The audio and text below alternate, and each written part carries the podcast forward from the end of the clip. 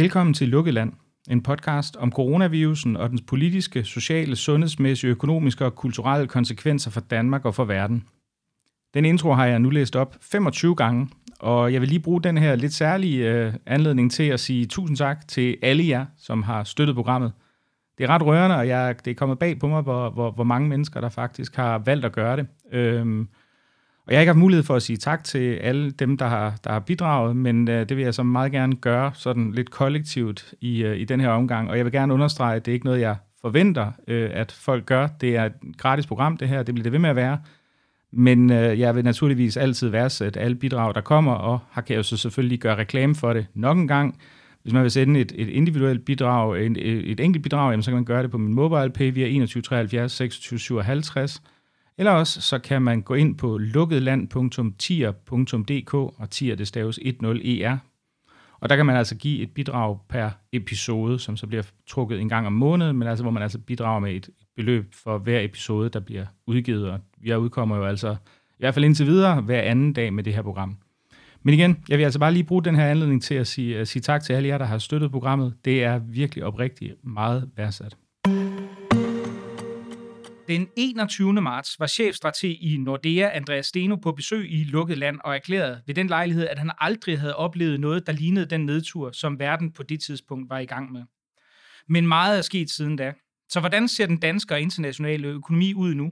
Hvad med aktiemarkedet, huspriserne, inflation og fremtiden for dansk økonomi? Og hvad med Sveriges økonomi, som mange i den danske offentlige debat og også den svenske mener, vi kunne komme bedre ud af krisen end den danske på grund af den mindre nedlukning, som man har set i Sverige. Alt det, det ser vi nærmere på i dag, og velkommen til dig, Andreas Steno. Tak skal du have, Mikkel. Altså, vi kan lige godt starte med, med det her med Sverige, fordi det er jo, det er jo meget nødigt, fordi jeg vil, jeg vil helst undgå at, at, hvad kan man sige, at køre puste den her landskampstemning, øh, men på den anden side kan man jo sige, at Sverige er jo ligesom endt som, som det her sådan kontrol gruppen for det her øh, store eksperiment, vi er i gang med, øhm, øh, både på den ene og på den anden side af, af Øresund. Og der ser man jo meget ofte i den danske debat, ikke mindst øh, fra, også fra stats, eller tidligere statsminister Lars Løkke Rasmussen, at man ligesom fremhæver svenskerne, som siger, her er det land, som godt nok tager nogle tunge omkostninger i forhold til liv, men de prioriterede friheden højere, og måske redder de også deres økonomi. Men altså set fra et sådan strengt økonomifagligt perspektiv, hvordan går det så med den, den svenske økonomi sammenlignet med den danske? Jamen, så vil jeg faktisk sige, at den øh, landskamp, som du nævner, den, øh, den er endt uafgjort, øh, hvis vi kigger på ren økonomi. Øh, sådan noget som vækst i år, det kommer til at ligne hinanden i Danmark og Sverige. Øh, arbejdsløshedstallene kommer til at ligne hinanden i Danmark og Sverige. Øh, så der er sådan set ikke noget, der tyder på, at Sverige har vundet landskampen, når vi kigger på økonomi. Øh, og som du siger, så er der så nogle andre omkostninger, de har måttet tage, øh, samtidig med, at øh, den økonomiske landskamp er blevet uafgjort. Så jeg har svært ved at se, at man fra et økonomisk perspektiv kan sige, at de har vundet. Men, men altså, jeg mener, jeg, jeg så forleden, at der kom, der kom, jeg tror, svenskerne, de, de sagde, at ind til og med marts, der var økonomien skrumpe med 0,3 procent eller sådan et eller andet. Det lyder, det lyder vel meget opløftende, så, så altså, er der ikke nogen positive effekter ved det, eller hvordan? Oh, men man skal også huske på, at uh, de nedlukninger, der skete i Norden, det skete alligevel mod slutningen af det kvartal, hvor vi har fået væksttal fra. Så det er jo ikke fordi, at vi har nået at se den reelle effekt af uh, coronakrisen i svenske tal endnu. Um, så det der tal for første kvartal, det giver jeg sådan set ikke så meget for, fordi der var ikke lukket ret meget ned nogen steder i Norden på det tidspunkt. Hvad, altså, hvad, for nogle andre, hvad for nogle andre, hvad kan man sige, vurderinger kan man så lægge til grund for, hvordan det kommer til at gå med henholdsvis den svenske og den danske økonomi? Øhm, det jeg kigger meget på, det er jo øh, arbejdsløshedstal, fordi dem får vi ind på løbende basis. Øh, de har skruet op for, for tidsintervallet for, hvor ofte de udgiver arbejdsløshedstal, både i Danmark og Sverige. Øhm, og det vi kan se indtil nu, det er, at der er lidt over 300.000 mennesker, der er blevet sendt hjem på de her lønpakker i Sverige. Øh, det tilsvarende tal i Danmark er 140.000 cirka. Altså de har lidt over dobbelt så mange hjemme. Det passer jo meget godt med, at de er en lidt, øh, lidt over dobbelt så stor øh, befolkningsgruppe. Så på den måde, altså de tal, som bliver opdateret løbende, der ser det ud som om, at de to økonomier egentlig fuldstændig bevæger sig i tandem. Der, der er ikke meget forskel at, at finde. Men hvis man ser på, på, hvad kan man sige, altså rent intuitivt vil man jo antage, at for eksempel, jeg ved, biografer har haft, altså har, har man kunne i hvert fald haft lov til at holde åben, Altså, der har jo været billeder af fra restaurationslivet i, i Stockholm og andre byer, hvor folk har, har brugt de her steder øh, altså i langt mere udbredt grad. Øh, der har været en masse, øh, hvad kan man sige, forældre, der ikke har været belastet af, øh, altså arbejdende forældre, der ikke har været belastet af at skulle have deres børn hjemme, gående hjemme, hvilket man vel intuitivt måtte antage, vi har problemer med deres, altså, hvad kan man sige, deres, deres job performance i en eller anden henseende. Så hvordan kan det være, at man ikke kan se det afspejlet i de tal, der ligger der? Øh, først og fremmest de sektorer, du nævner, øh, biografer, teatre og den slags, der er ikke specielt mange fuldtidsbeskæftigede i de brancher. Øh, så det er egentlig ikke fordi, at det sådan i det store billede betyder særlig meget for beskæftigelsen, øh, hvis man tager de virkelig store briller på. Øh, så det er jo sådan en af grundene. Øh, de sektorer, som man har haft mulighed for at holde åben i den svenske strategi, fylder ikke ret meget af økonomien i det hele taget.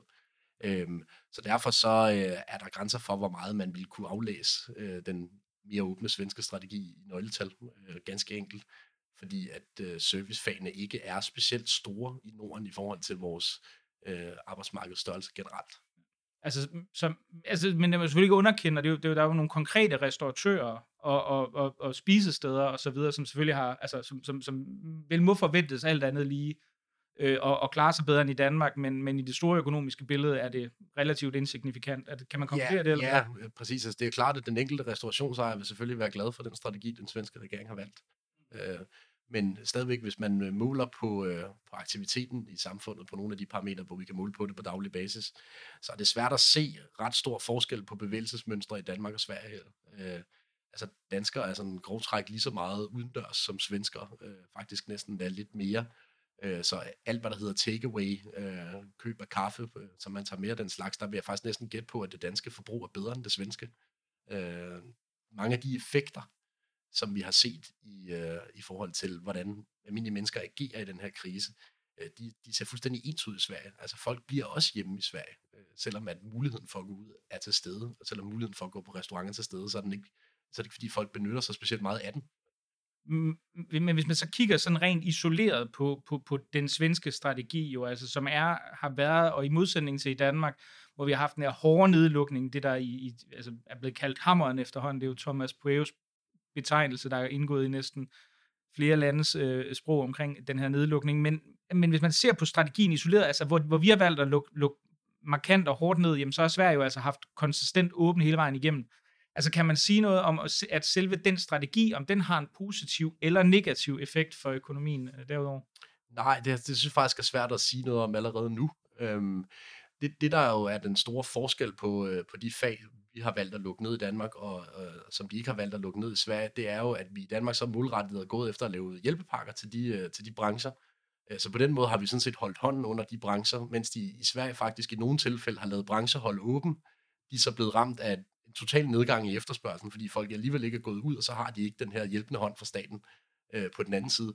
Så jeg synes faktisk, det er svært at måle, hvilken en af de to strategier, der ender med at holde flest virksomheder i live. Øhm, det er noget, vi finder ud af om 3-6 måneder. Øhm, i begge lande kommer vi selvfølgelig til at se konkurser. Det er totalt uundgåeligt nu. Øh, men jeg vil, faktisk, jeg vil faktisk sige, at det er svært at vurdere, om der er flere restaurationer, der overlever i Danmark end i Sverige. Også selvom de har holdt dem åbne. Så, så, man, altså, så man kan sige, det, det der vil være delkonklusionen, baseret på de her, og det, meget af det er jo projektioner, for vi ved jo ikke, hvad, hvad, hvad, hvor lav væksten vil blive, eller, eller hvor negativ væksten vil blive i det indeværende kvartal, hverken for Danmark eller for Sverige. Men det, man, det indikationen kunne så være, hvis man skulle stramme det op, så ville det vel være, at Sverige har valgt eller er ind med lidt den værste af, af begge verdener. Ikke? Altså de, de ligger med over 3.000 døde nu i modsætning til de her lidt over 500 i Danmark, og så samtidig alle de økonomiske negative konsekvenser, som vi også ser i Danmark og en lang række andre lande.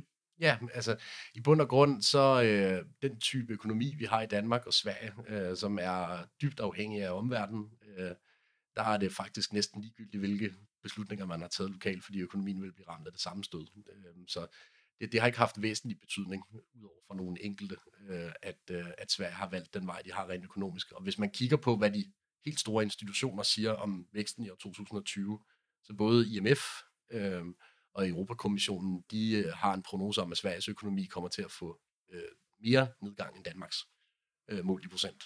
Så, så det, det er svært at sige, at, at Sverige skulle have vundet kampen. Men, men det, det tænker jeg umiddelbart, og det, det, det er umiddelbart, fordi jeg, Tino Sanandashi, øh, som den svenske nationaløkonom, jeg nævnte øh, øh tidligere, han, han kommer ind på, at det skyldes, at det er på grund af, øh, det, det er mere eksporttunge erhverv, som bliver ramt i Sverige i modsætning til Danmark. Så det er ikke noget sådan direkte. Nej, altså det, det er også rigtigt nok. Altså hvis man skal stille det meget praktisk op, så er det nemmere at være nogen nordisk, end at være i IKEA i den her krise. Øh, men det havde det været, uanset hvilken strategi Sverige havde valgt.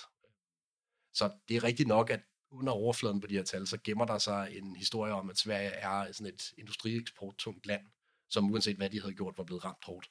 Hvis vi ser på, på sådan det, det globale aktiemarked, så, så er det jo en af de ting, jeg, jeg tror, der måske overrasker nogen, fordi det, det, så vidt jeg kan forstå, går det jo ikke så forfærdeligt, som man i hvert fald kunne, uh, kunne frygte. Hvad, kan du prøve at redegøre for, hvordan situationen er, og eventuelle forklaringer?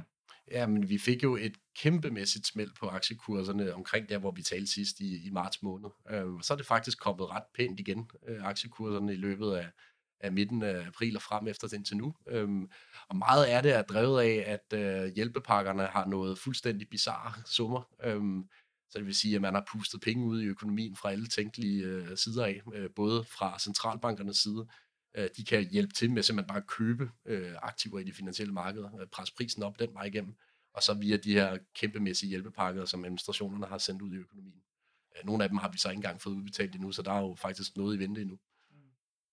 Men, men, men jeg tænker, men aktiemarkederne, og det er jo ikke noget, jeg i, i nogen henseende er, er, er, er specielt meget ekspert i, men det, der ligger vel også en forventning i, hvordan virksomheder vil klare sig på den lidt længere bane, og hjælpepakker har vel en, uanset hvad, en naturlig udløbsdato. Jeg så jo lige, at i forhold til den genåbning, som vi skal snakke om sidst i programmet, der, der skete i Danmark her onsdag aften, jamen, øh, eller blev annonceret onsdag aften, der siger Mette Frederiksen, at nu vil vi se en langsom, gradvis udfasning af hjælpepakkerne. Så, så, så hvordan kan det være, at man ikke ser videre som aktionær det, det, det gør man i bund og grund også. Øh, så derfor ligger der jo også en forhåbning i de aktiepriser, vi ser nu om, at økonomierne bliver genåbnet og bliver normaliseret allerede i anden halvår. Øh, der er ikke ret mange, der tænker på en eventuelt anden bølge, som der er jo blevet diskuteret om kunne komme. Øh, den, den er fuldstændig forsvundet ud af, af, af fokus fra, fra aktionærerne. Øh, og hvis man kigger på, hvordan man prisfastsætter en aktie, så betyder det faktisk ikke så meget, om 2020 bliver et godt år, fordi det er mere vigtigt, om 2021 og de næste 20 år bliver gode. Øh, og det har man stadigvæk fuld tiltro til, at de gør. Øh, så der er faktisk næsten ingen, der konkluderer, at det her bliver sådan en vedvarende øh, krise, rent efterspørgselsmæssigt. Det stiller jeg mig meget skeptisk over for den øh, forudsætning. Jeg tror, det bliver væsentligt værre, end hvad, hvad gennemsnittet forventer. Øh, men det er ikke det, der er konsensus nu. Hvorfor, hvorfor, hvorfor tænker du, at det bliver værre, end hvad, hvad, hvad den, den kollektive visdom på aktiemarkedet tilsiger for indværende? Ja, man skal jo selvfølgelig altid passe på med at gøre sig klogere end, en kollektivet, men uh, det er jo det, sådan nogle podcast som det her er til for, man skal alligevel skal forsøge på. Hvis vi kunne øhm, være bagklog en podcast, ja, hvor kunne vi så være? Ja, lige nøjagtigt. Um, altså jeg vil sige, uh, vi, vi talte kort om en uh, undersøgelse, som er blevet lavet i Storbritannien af Ipsos, uh, inden vi gik på her, uh, hvor han, næsten 70 procent af de adspurgte svarer, at selvom at økonomien blev åbnet i Storbritannien, så vil de faktisk i grov træk holde sig hjemme alligevel. Uh, den type adfærdseffekter, den, den mener jeg fuldstændig aktiemarkedet glipper i øjeblikket. Uh, at frygten faktisk har sat sig, øhm, at vi kommer til at se adfærdseffekter fra almindelige mennesker i mange kvartaler fremad. Øhm, helt lavpraktisk, øh, så tror jeg for eksempel, det har skræmt folk fra at rejse på tværs af kloden, det her. Øh, at man pludselig kan se ind i et scenarie, hvor man risikerer at blive fanget et sted, uden at kunne komme retur. Øh, der er mange af sådan nogle helt øh, lavpraktiske efterspørgselseffekter, som man ikke øh, rigtig har taget vare på i aktiemarkederne, øh, og som mange økonomer synes jeg også går fejl af. Ja, men, men hvad det hedder, altså, jeg tænker bare på, at hvis man, hvis man forestiller sig, hvis man nu ser på situationen i eksempelvis, nu kan vi tage Danmark eller Norge, som jo begge to øh, har et, et meget lav, en meget lav smittespredning i befolkningen, efter alt at dømme i hvert fald. Øhm, så, så der synes jo ikke at være, at man kunne, altså man kunne forestille sig, at fordi smitten er meget udbredt i England, vi har set den her forfærdelige tragedie og overdødelighed i, i London og også i, i andre øh, regioner af England. Altså kunne man vel godt forestille sig, at hvis man sammenligner med Danmark, at, at den frygt, som man som forbruger vil føle, vil være noget større i et land med meget udbredt smitte, end tilfældet vil være i Danmark. Man kan vel ikke en til en overføre det til, til, til danske forhold, eller hvad? Nej, det tror jeg, du har fuldstændig ret i, at øh, de lande, som effektivt har inddæmmet smitten, vil også få nemmere ved at vende tilbage til normalen i forbrugsmønstre. Øh, netop fordi frygten ikke har sat sig på samme måde. Øh, jeg er ret sikker på, at hvis man lavede samme rundspørg i Danmark, så ville man få et mere mildt resultat, end det, man fik i Storbritannien. Ja. Altså hvis I på en, er baseret på en meget uvidenskabelig uh, registrering af mit Facebook-feed, så ser der i hvert fald til at være ud til at være en, en hel del mennesker, som glæder sig meget til at komme ud og spise. Uh, så jeg ved, jeg ved ikke om, jeg ved ikke om jeg tror, det, det er også selv, jeg er skyldig i at have skrevet det her. ja, jeg tror, det, uh, jeg er absolut også en af dem, der, der gør det. Nu sidder vi jo her, uh, som man måske kan høre med, med den efterhånden uh, vanlige baggrundsstøj fra min, uh, min baghave i, i Amager i baggrunden. Um, og jeg er selvfølgelig som nybagt husejer er jo selvfølgelig ikke, fordi jeg er så specielt nervøs for at blive teknisk insolvent. Øhm, jeg regner med at blive boende her i mange år.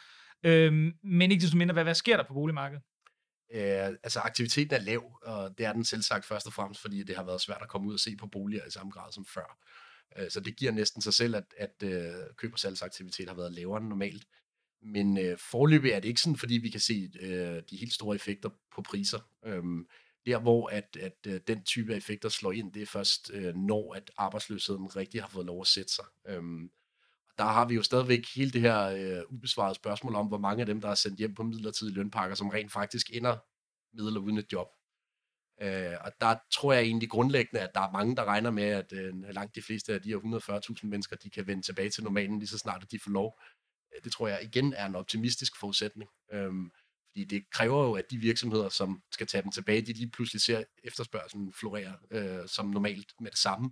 Øh, igen optimistisk, tror jeg. Så, så, så lige så snart, at, at arbejdsløshedstallene rent faktisk stiger, øh, at man ikke længere kun er sådan øh, syntetisk arbejdsløs, eller hvad man skal kalde det, når man er på en hjælpepakke, så, øh, så tror jeg desværre, at vi får negative effekter på boligmarkedet.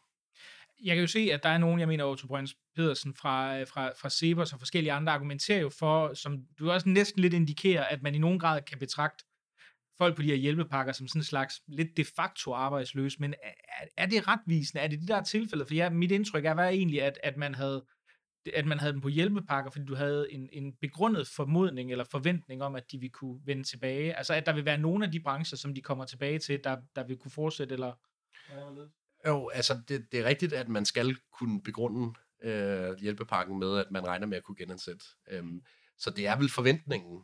Øh, men omvendt er det jo også det, jeg vil kalde en gratis option for, øh, for arbejdsgiverne, at kunne sende dem hjem med et håb om genansættelse, men ikke en lovning. Øhm, så jeg, jeg tror vel, vi ender midt imellem to stole her, ikke? at øh, det er ikke dem alle sammen, der kommer tilbage. Det er, er absolut heller ingen. Så øh, et groft skud vil være halvdelen. Men, men sådan nogle steder som, nu, nu sidder jeg bare og, og, og, ud fra min lægemands, men, men jeg tænker sådan nogle steder som store centre, for eksempel, som jo altså nu bliver genåbnet, der vil man vel, altså detailhandlen ser ud til at klare sig nogenlunde, eller hvad, i hvert fald sådan supermarkeder og den slags har vel har vel haft en nogenlunde stabil indsigt. Altså der kan, der, de mennesker, der kommer tilbage, fordi at der har været en butik ude i Fields, eller Storcenter Nord for eksempel i Aarhus, øh, som, som er blevet lukket, øh, de kan vel forvente med nogenlunde sikkerhed at kunne genoptage øh, deres arbejde, fordi de er blevet lukket ned per regeringsdekret. Ja, noget drift kan genoptages, og noget salg bliver også øh, opnåeligt igen. Øh, men sådan praktisk, hvis man øh, nu gik på strøget i går, hvis man ser på, hvordan nogle af butikkerne har genåbnet, så det her med, at øh, folk skal stå i kø, der må ikke være specielt mange i butikken ad gangen, de skal stå med to meters afstand i kø ude foran. Mange butikker lever jo af et koncept, hvor der er tilpas flow i forretningen øh, til, at de kan have et vist antal ansat til stede. Øh, når så nogle praktiske foranstaltninger bliver nødt til at blive øh, implementeret, hvor at der må være færre i butikken ad gangen osv., så bliver øh, salget per time ganske enkelt også bare ringer. Øh, og det vil gå ud over ansættelsesantallet øh, af, af medarbejdere osv. På, på, øh, på et tidspunkt. Øh, så det, det antager jo, at vi kan vende tilbage til normal tilstand, også i, hvordan øh, og hvor, hvorledes man handler normalt. Altså, hvor mange mennesker, der kan være til stede i en forretning, og der er vi jo stadigvæk et godt stykke fra at være. Også selvom at det lyder, som om vi åbner stille og mm. Ja, ved, har vi nogen idé om, hvordan sådan den, den generelle detailhandel ellers, måske udover sådan supermarkeder som Føtex og den slags, hvordan effekten af nedlukningen har været på dem? Øh, altså, det er ret tydeligt, når vi kigger på sådan nogle uh, dankortstal, at uh, det, der har klaret sig godt, det er det, man vil kalde e-commerce. Ikke? Altså alt, der er blevet solgt online, det giver næsten sig selv, fordi det har været det mest oplagte.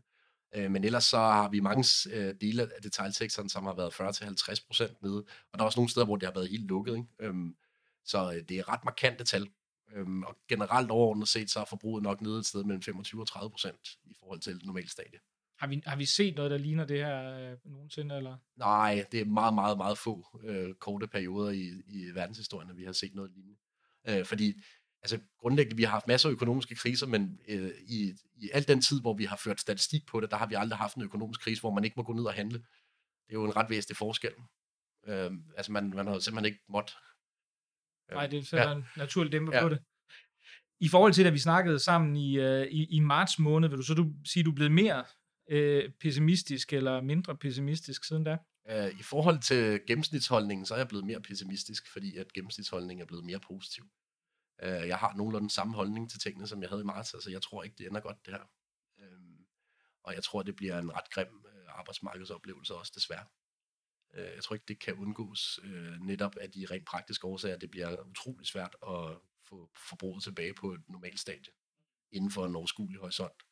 Øh, og her taler jeg ikke i år 2020, der tror jeg ikke på, at vi får det normaliseret indenfor. Jeg prøver at sætte inden for de næste par år, altså prøver, det, det vil selvfølgelig være, hvad kan man sige, vurderinger og gætværk baseret eller behæftet med meget stor usikkerhed, men altså hvad er det for Danmark, som du vil gætte på, at vi kigger ind i i løbet af de næste par år?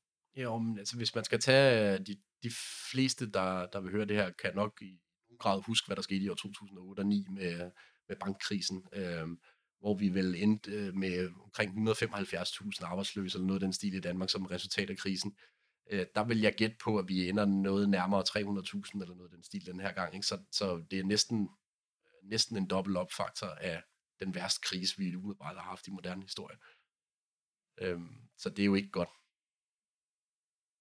Hvem, hvem tror du bliver hårdt? Altså, hvem er, det, hvem er det, der virkelig vil blive hårdt ramt i den her? Man kan sige, der er selvfølgelig nogle brancher, som er helt indlysende grunde, værtshuse, restauranter, oplevelsesøkonomi, der, det bliver nok heller ikke folk, der ernærer sig ved at afholde koncerter, kommer nok også heller ikke til at gå ramt forbi. Men ellers kan man sige noget mere generelt om, hvem, hvem du vil vurdere er dem, som kommer til at blive hårdt ramt af, af den her øh, krise?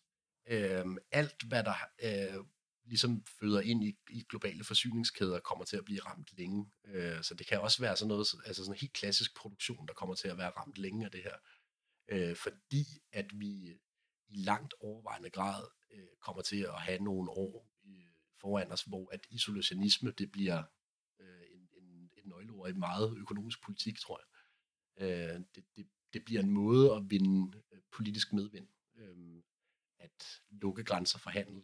Øh, det, det, det, det ser man allerede også tendenserne til rundt omkring. Donald Trump har selvfølgelig været lidt ned ad den sti allerede, øh, inden at coronakrisen ramte, men han bruger det meget aktivt igen nu. Øh, at, at ligesom at sige, at øh, vi skal sørge for, at al produktion bliver, bliver gjort lokalt øh, af hensyn til smittefare nu også, og, og så videre. Øhm, så der, der, er meget, øh, der er meget af den industri, som, som er afhængig af, at verdensgrænserne er åbne, som vil blive ramt længe. Men hvad vil det betyde, hvis man skal oversætte det til konkrete sektorer og brancher? Hvem er det, der bliver, der, der bliver, altså, som, som, bliver, som bliver hårdt ramt af det? Øh, det? Det kunne for eksempel være sådan nogen, der, der øh, leverer input til byggebranchen. Øh, det vil være et, et godt eksempel på, øh, på det. Øh, heldigvis i Danmark har vi jo mange sektorer, som, øh, som man ikke rigtig kan komme udenom, så at sige. Det er jo, det er jo vores held. Øh, vi laver masser af farmaprodukter. Øh, de skal nok klare sig godt igennem det her. Øh, heldigvis har vi en, en stor andel af det i Danmark. Øh, og, øh, og ellers så, øh, så kan det også gøre, altså jeg kunne også godt, øh, og det er jo en, en, en ting, som faktisk ikke ret mange har talt om, midt i alt det her øh, kriseværk, der er priserne på råolie jo øh, fuldstændig forsvundet ned mod nul. Øh, altså en tynd olie koster nærmest ingenting mere. Øh, det er nærmest den værst tænkelige nyhed for hele den grønne bølge øh, i min optik, fordi hvis en olietønde ikke koster noget, så bliver dit incitament til at lave en grøn omstilling også væsentligt værre, end det, øh, det var, øh, inden at krisen gik i gang. Så det er også en sektor, som vi i øvrigt har sat så meget på i Danmark, som nok kommer til at skulle, øh, skulle tænke lidt over tingene de kommende år. Øh, det kræver i hvert fald en, en klar politisk strategi øh, fra deres side at, at opretholde efterspørgselen. Hvis man nu skulle forestille sig, der fandtes sådan noget som den gennemsnitsforbrugeren, altså hvad vi, og, og du skulle give godt råd, altså skal man for indeværende, skal man, øh, skal man være nervøs og spare sine penge op, eller skal man gå ud og forbruge og være solidarisk og forsøge at sætte øh, gang i hjulene nu her i forbindelse med, øh, med genåbning? Altså hvis man føler, at man sikker, sidder i et sikkert sæde, så kan jeg ikke se noget problem i at gå ud og forbruge. Øhm, men jeg har da personligt øh, sat min opsparingskvote lidt op, så, og det synes jeg er en meget naturlig konsekvens af, af krisetid. Øh, jeg ved godt, at øh, politikerne ønsker, at man gør det modsat. Øhm, men øh, det, jeg synes, når man skal passe på sig selv, så giver det mening at, at, at have en lidt defensiv strategi for sin private økonomi. Det, det, det vil give fin mening. Hvis vi, hvis vi retter blikket sådan lidt ud i, i Europa, øh, måske mere specifikt mod, mod Sydeuropa, der jo har været utrolig hårdt prøvet her det sidste år, 10 års tids tid, og, og lidt mere end det også. Øh, hvordan er situationen her, hvis vi nu tager sådan Arnestedet for, for, for den, øh, den, den store finanskrise i Europa her tidligere, det var Grækenland. Hvad, hvordan står det til? Altså, hvis vi øh, tager det danske eksempel først, det der med, at vi var gået 25% ned i forbrug, så er det minimum dobbelt så slemt i, øh, i de fleste steder i Sydeuropa. Øh, Grækenland, som du nævner, har jo faktisk været mere eller mindre hermetisk lukket. Øh, og Grækenland er der næsten ikke nogen, der har talt om i, i løbet af den her krise, fordi de faktisk har haft en ekstrem lav smittespredning. Øh, de, de formåede at lukke i tide. Til gengæld så har de så også fuldstændig lukket økonomien. Altså noget mere drastisk, end vi har gjort her. Øh, så de gængse prognoser siger, at Grækenland bliver over dobbelt så hårdt ramt som Danmark. Øh, og det er fra et i forvejen meget, meget skrøbeligt sted. Øh, så, så det er helt klart en, en, øh, en debat, som kommer til at pågå i Eurogruppen hele året, hvordan vi sørger for, at Sydeuropa ikke endnu en gang kommer til at være på vippen med at knække halsen i deres gæld. Men, altså, men, men man er vel næsten kommet dertil, hvis, hvis, altså, når man så, hvor, hvor, hvor ekstremt hårdt ramt Grækenland var, og, som, og vel nærmest ikke var kommet op på præ-finanskrise-niveau endnu, og man så får et knæk, der lyder så massivt som det her, så er man vel nærmest, altså det, det, det lyder jo som en altså fuldstændig håbløs situation i enhver se nærmest. Ja, men det er ikke godt. Altså det er virkelig ikke godt. Øh, og der er jo øh, allerede nu ved at være alvorlige spørgsmålstegn ved, om, om euroen øh, kan, kan tåle endnu en omgang af, af det, vi fik i år 2011-2012, hvor at øh, hjælpepakkerne de øh, flød fra nord til syd i, øh, i eurokonstruktionen. Og der, øh, der vil jeg så sige, at det, det der måske er øh, den gode vinkel på den her historie, det er, at i krisetid, så er der som regel også en tendens til, at befolkningerne i højere grad støtter op om, at man, øh, at man hjælper dem, som øh, er i nød. Øh, og der er faktisk også nogle tendenser, når vi ser på meningsmålinger til, at, at vinden faktisk er vendt lidt i forhold til øh, nordeuropæisk støtte til Sydeuropa. Øh, fordi når det går godt, så er der aldrig nogen, der vil støtte og, øh, og overføre penge til Sydeuropa. Men det er faktisk, det har hjulpet lidt på den stemning. Øh, og det er det, der, altså det, det er det, der skal til for at redde hele øh, EU- og eurokonstruktionen igen. Det er, at der skal overføres penge fra Nord til Sydeuropa. Det kan vi simpelthen ikke undgå. Men, altså, men, men, men jeg tænker bare, vi, kan, vi har jo set de her, altså nu, nu hvis jeg husker rigtigt, så, så har man jo fra, fra EU's side, der har man givet mulighed for at tage, tage lån i den her europæiske stabiliseringsmekanisme, ja. ikke, som er de her ufattelig mange penge.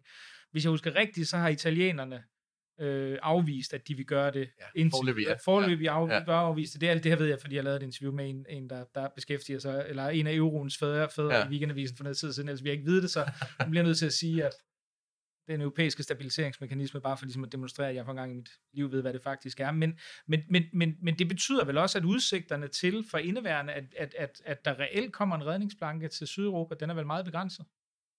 Øh, det, der er problemet for sydeuropæerne, det er, at de her stabilitetsfonde, som man har sat op i, i eurozonen, øh, når man låner penge fra dem, så kommer det også med krav om, at man gennemfører reformer.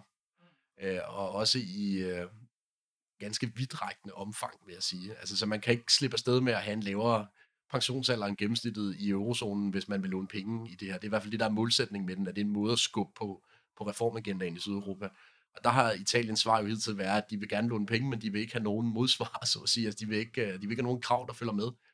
Øh, og det er jo sådan lidt en, øh, et skisme at stille op, ikke? Øh, og der er italienernes svar jo, at de vil helst sådan set bare have et eurozonen sammen går ud og udsteder obligationer. Altså spørger markedet efter øh, penge. Men de her eurobonds, ja, eurobonds. som bliver meget kraftigt bliver afvist af, jeg mener, en koalition med af nordeuropæiske lande. Ja, det er primært Holland, Holland Tyskland og, og, og Finland. Øh, og og i, i Finland og Tyskland, der er det med al sandsynlighed faktisk det sted forbudt i forhold til forfatningen.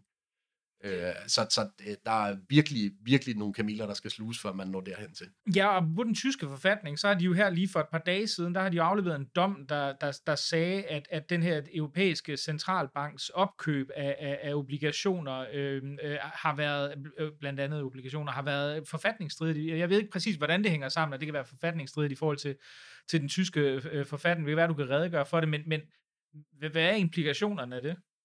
Øh, det vil være fuldstændig katastrofalt, hvis at den tyske forfatningsdomstol træk tæppet væk under det hjælpeprogram, som den europæiske centralbank kører.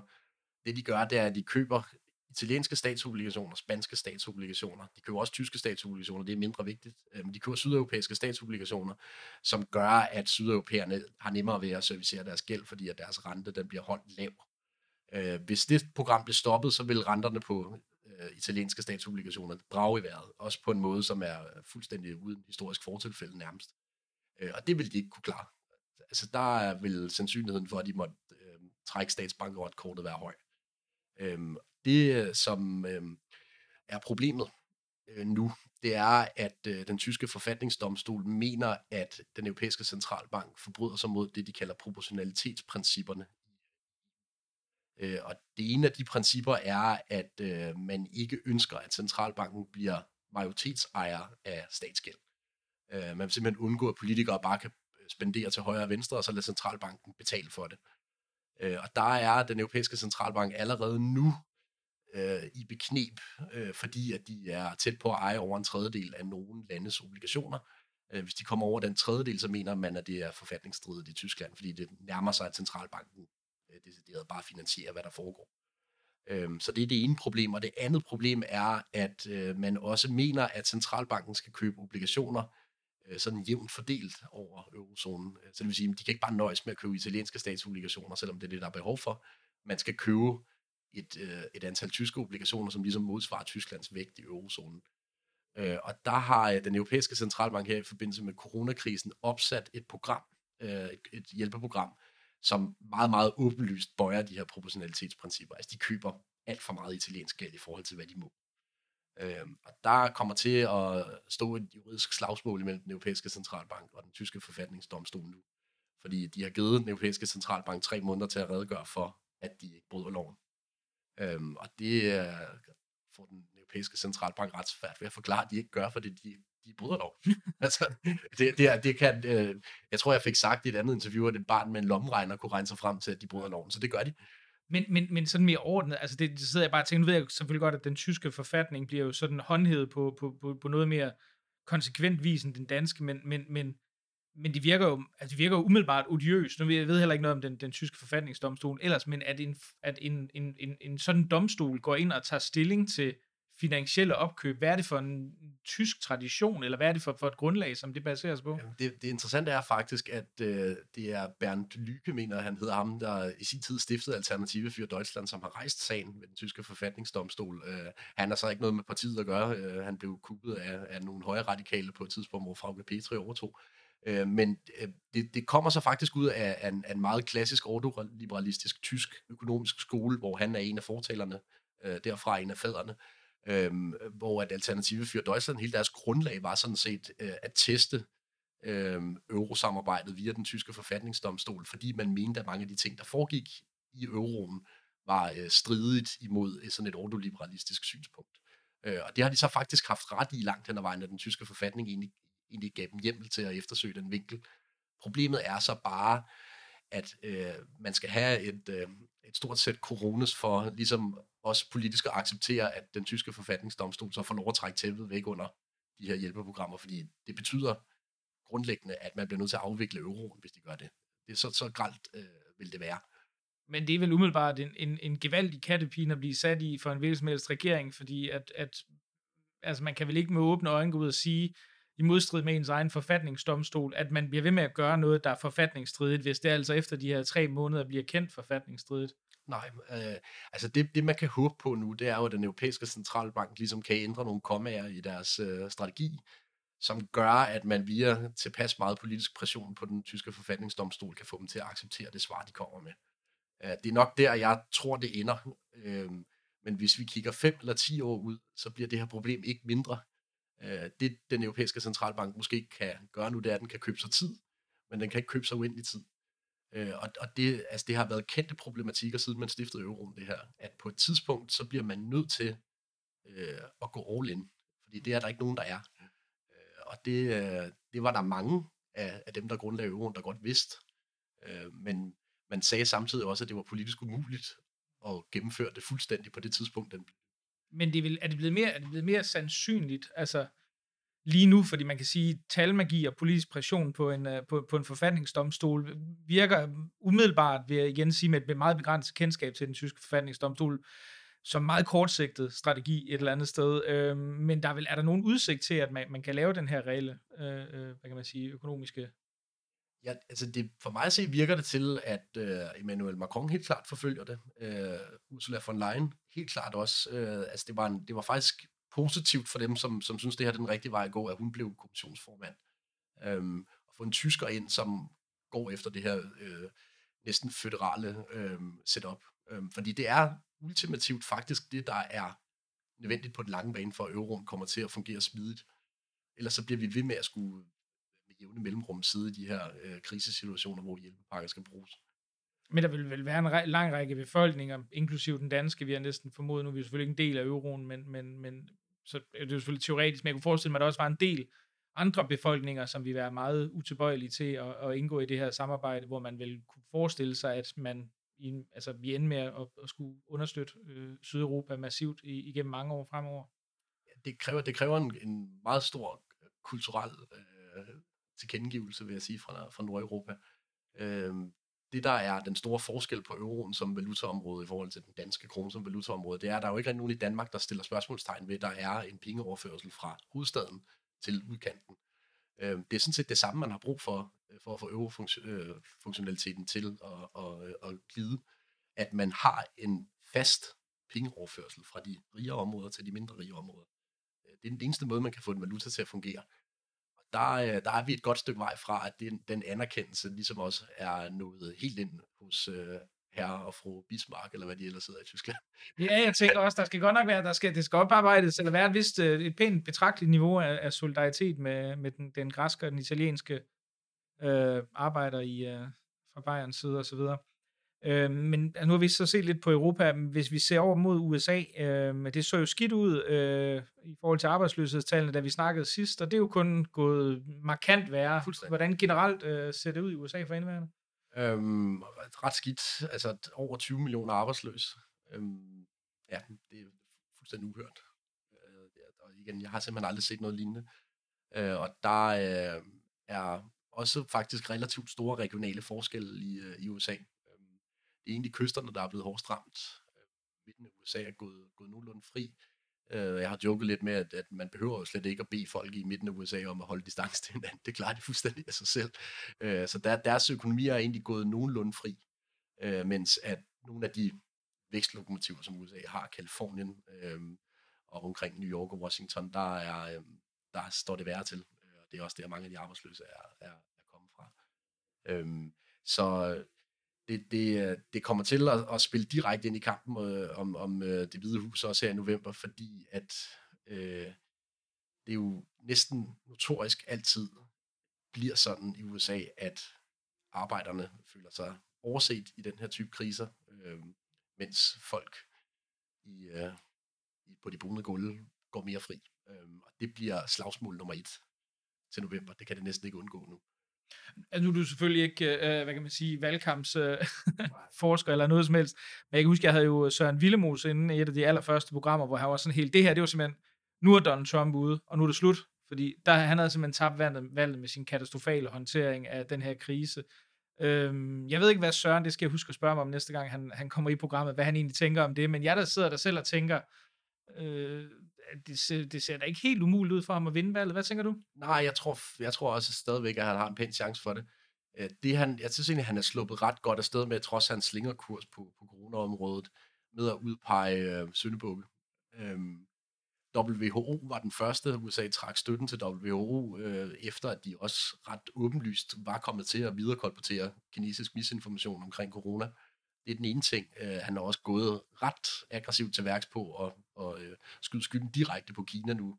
Øh, og så det tredje er jo, at han har det her sådan lidt underlige politiske setup, at han rent faktisk ikke kan diktere, om en stat åbner eller lukker. Det er jo guvernørens rolle i hver enkelt stat, ultimativt. Øh, og derfor så kan han også de steder, hvor det er vigtigt, skyde på guvernøren i, øh, i svingstater, øh, hvilket han også åbenlyst er gået i gang med de steder, hvor det har været oplagt for ham. Øh, så jeg vil faktisk sige, at han har, han har flere muligheder, end en statsminister vil have i Danmark for at skyde på andre øh, i forhold til coronahåndteringen. Øh, og det er jo fuldstændig åbenlyst også det, han har fået videre sin rådgiver, han skal nu. Øh, han skal vaske hænder så meget, som man overhovedet kan, fordi det, det har ikke været en køn håndtering i USA. Men der er, vel ikke nogen, der er vel ikke nogen sandsynlighed for, tænker jeg, at, man kan, at USA kan være i en situation, hvor økonomien for alvor er i bedring til november. Der, det kan man vel ikke forestille sig? Nej, altså, der vil være hovedbetal af arbejdsløse på det tidspunkt også. Og typisk vil man sige, at med arbejdsløshedstal som det her, så bliver den siddende præsident aldrig genvalgt. Øh, men er der en person, som skulle lave om på det mønster, så tror jeg, det er Donald Trump. Øhm, han har det med ligesom at kunne vende situationer om.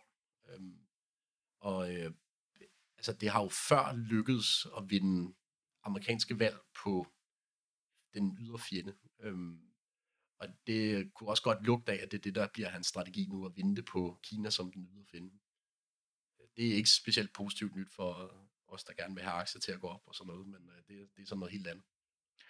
Hvis, hvis, hvis man ser på, på de, altså de, de, den måde, økonomien er skruet sammen på i, i USA, og de har jo ikke hjælpepakker, der fungerer på, på den sammenlignelige måde med de danske. Øh, jeg mener, der er givet nogle engangsbeløb, men det, det ved du utvivlsomt mere, end jeg gør. Men, men hvad det hedder, øh, men, men, men kommer man til at se situationer, altså er der, eller er der en risiko for, at vi kommer til at se situationer, der minder om noget af det, vi kender fra fra, fra den store depression i, i, i 20'erne og 30'erne, altså hvor vi kommer til at se breadlines og, og, og folk, der kommer til at blive kastet fra, fra, fra den lavere middelklasse eller arbejderklasse ned, ned i, i sådan øh, abject poverty, som man vil sige. Altså, man har jo ikke noget øh, velfungerende sikkerhedsnet i USA, så det er, er helt med på det der. Det er en klar risiko, øh, og der er mange mennesker, som vil være i risikozonen for at ende der. Øh, det, jeg også synes er interessant i det regi, det er jo, at man taler tit om, at nordeuropæiske offentlige sektorer er byråkratiske. Øh, men hvis vi kigger på, hvilke lande, der effektivt set har fået deres hjælpepakker ud til de mennesker, som rent faktisk har skulle bruge dem, virksomhedsejere og privatpersoner, så er USA med afstand det ringeste land i verden. Øh, I hvert fald i den vestlige verden, øh, hvor vi har øh, reelle data på det her. Øh, da man spurgte i sidste uge omkring, hvorvidt de her lønchecks, som virksomhedsejere kunne få til medarbejdere, de havde sendt hjem, var noget frem, så var det kun 5% af dem, der havde sendt en ansøgning, der havde modtaget pengene. Tilsvarende tal i Danmark er langt over halvdelen. Så det vidner lidt om, at det amerikanske offentlige system overhovedet ikke er gearet til den her type aktion. Øh, lige præcis når det kommer til hjælpepakker, så skal man faktisk være glad for, at man har en velfungerende offentlig sektor. Øh, det er ikke alt ved den offentlige sektor, jeg er glad for. Det øh, tror jeg også, de fleste, der kender mig, ved. Men lige i den her situation, der skal vi være glade hvis, hvis man sådan ser bredt, er der, no, er der noget, nu, nu nævnte du selv, at Sydeuropa havde været sådan lidt negligeret i den nuværende situation, eller i hvert fald overset, hvordan, hvor slem situationen faktisk var her. Er der noget, som, som du mener, man skal være særlig opmærksom på, eller du, du selv følger intens, som måske ikke har den sådan bredere offentlighedsinteresse øh, øh i forhold til, til den økonomiske udvikling? Øh, jeg synes faktisk først og fremmest, at det er helt utroligt, at der ikke er nogen, der taler om Grækenland. Øh, og det er der at, ikke af den grund, at de ikke har haft nogen væsentlig smittespredning. Men Grækenland var af flere omgange på vippen øh, af at forlade EU. Og det kan jeg sagtens forestille mig bliver et tema igen. Øh, den græske stat kommer til at ende med 250% gæld af deres bruttonationalprodukt, eller noget af den stil. Øh, og det er et kæmpemæssigt problem, når man ikke har sin egen centralbank, der kan printe penge. Øh, så det er næsten den øh, case, jeg sådan vil finde mest politisk og økonomisk interessant at følge i vores umiddelbare nærområde. Øh, og ellers så øh, den landskamp, vi startede med, altså den er jo ikke afgjort endnu. Øh, så jeg ved på, at der er mange, der har fokus på den. Øh, men jeg kan simpelthen ikke forestille mig andet, end at det bliver det økonomiske slagsmål nummer et indtil nytår. Øh, over Øresundsbroen, hvem er det, der vinder den kamp? Øh, og umiddelbart så, øh, altså jeg er jo selvfølgelig farvet i det her spørgsmål, men jeg tror, vi ender med at vinde jeg tænker på nu, nu har jeg jo snakket med dig som, som chefstrateg, men altså, du har jo stået også bag et, et, et, et, et covid-relateret nyhedsbrev for, for øh, Nordea, og har fuldt situationen i sygdommens udvikling relativt intenst, øh, ud over det økonomiske. Og nu sidder vi jo her onsdag aften, klokken den nærmer sig så småt ni, og, øh, og det er for et par timer siden, der blev den her store plan for, for den, det, det, jeg tror, det vi kaldt fase 2 i, i genåbningen af Danmark, den er blevet præsenteret, hvor det altså kom frem, at efterskoler 6. til 10. klasse, caféer og restauranter, måske værtshuse, det er sådan lidt, lidt, lidt uklart. Der, hun har sagt værtshus, men på Mette Frederiksen, men på nogle hjemmesider, der virker det som om, at der, der siger de, at der er de, der er de ikke med. Det bliver lidt spændende, det tror jeg, vi er mange, der, der følger med stor, stor interesse. Men, øh, men hvad tænker du om den, som, øh, som sådan mere, hvad kan vi sige, corona-analytiker end finansanalytiker? Altid set, at den er okay i tråd med, hvad vi ser andre steder. Den er, den er måske endda lidt mere aggressiv øh, end øh, gennemsnittet, vi har set i sammenlignelige lande. Øh, men det synes jeg faktisk også passer fint med, hvad vi sagde indledningsvis, at øh, det kan lade sig gøre at lave en mere storstilet genåbning i et land, hvor smittespredningen er blevet håndteret godt. Øh, det er den ene ting, og den anden ting er også, at øh, danskerne i langt overvejende grad har fuldt retningslinjer Øh, der er nogle ting, som man selvfølgelig kunne diskutere, at vi burde have fulgt endnu bedre. Øh, men grundlæggende, fordi smittespredningen er lav, og fordi vi håndterer øh, retningslinjerne godt, så er jeg egentlig rimelig rolig ved det, der foregår øh, genåbningsmæssigt. Jeg, jeg prøvede at, se, at kigge lidt på, hvordan det ser ud i forhold til Østrig og, og hvad det hedder, Norge, som jeg tror er de lande, der sådan i, i den her proces, altså jeg tror mange er jo ikke klar over, hvor langt fremme Danmark egentlig er, altså hvor langt længere mange lande er jo slet ikke kommet til, til mange af de overvejelser, som, som man har i Danmark, fordi du stadigvæk er låst ned i langt mere videre udstrækning og har større smittetryk i, i samfundet, end til, tilfældet er. Men så vidt jeg kunne se, virker det også til, at vi vel egentlig ligger ret jævnt i forhold til, så virker det at Østrig regner også med at åbne restauranter her, den, jeg tror det er den 18. maj, hvis jeg husker rigtigt. Øh, Norge er i gang med det samme. Øhm, skoler har jeg lidt haft lidt svært ved at se, hvad man gør med, med videregående uddannelser og grundskoler der, men, men det virker som om, at det er det mønster, der ligesom er lagt men øh, jeg ved ikke, om du har noget at... Altså, Jo, jeg, jeg, jeg vil faktisk sige, at sådan over en bred kamp, så tror jeg, at Danmark åbner en lille smule mere aggressivt end Østrig. Ja, Øh, hvad tænker du, hvad vil det være for nogle områder, som... Øh, Jamen, det er netop nogle af dem, du er inde på med 6. Okay. og 10. klasse, øh, okay. så uddannelsessektor. Øhm, så så øh, det faktisk tror jeg, at vi får flere, eller en større procentdel af arbejdsstyrken ud øh, på arbejdsmarkedet effektivt, end, øh, end de gør i Østrig. Øh, det er et svært regnestykke, men øh, det, det ser sådan umiddelbart sådan ud, øh, når jeg lige hurtigt har skimmet øh, aftalen, som den er lagt frem her til, til aften fra Danmark. Øhm, så jeg, jeg vil sige, det, jeg har... Øh, jeg har lidt svært ved at indrømme det, men jeg synes egentlig, det er blevet håndteret godt øh, herhjemme øh, af den socialdemokratiske regering.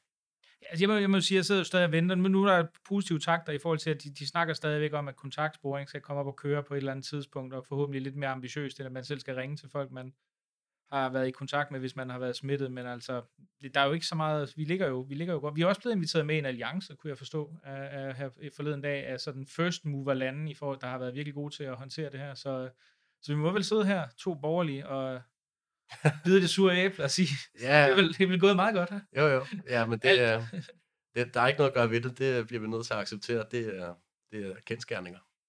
Jamen, øh, vi kan lige godt øh, slutte den på den note. Og så vil jeg jo ikke sige, hvis der er nogle lyttere, der sidder, der sidder og, og, og overvejer, øh, øh, jeg havde jo Torben Steno i, i øh, studiet sammen med Hassan Prejsler her forleden dag, øh, og der kan måske være nogen, der sidder og tænker, er der en, en familiemæssig relation, så kan vi godt sige, det, det er der jo faktisk. Ja. Han er jo øh, din, øh, din onkel. Han ved så absolut intet om økonomi. Ej, jeg vil, jeg vil også sige, det er, det er faktisk aldeles tilfældigt, at, øh, at, at begge to er i øh, studiet. Det har intet med en, øh, den familiære relation at gøre. Så, øh, men i hvert fald, chefstrateg i Nordea, Andreas Steno, tusind tak, fordi du kom i dag. Tak for at jeg var med.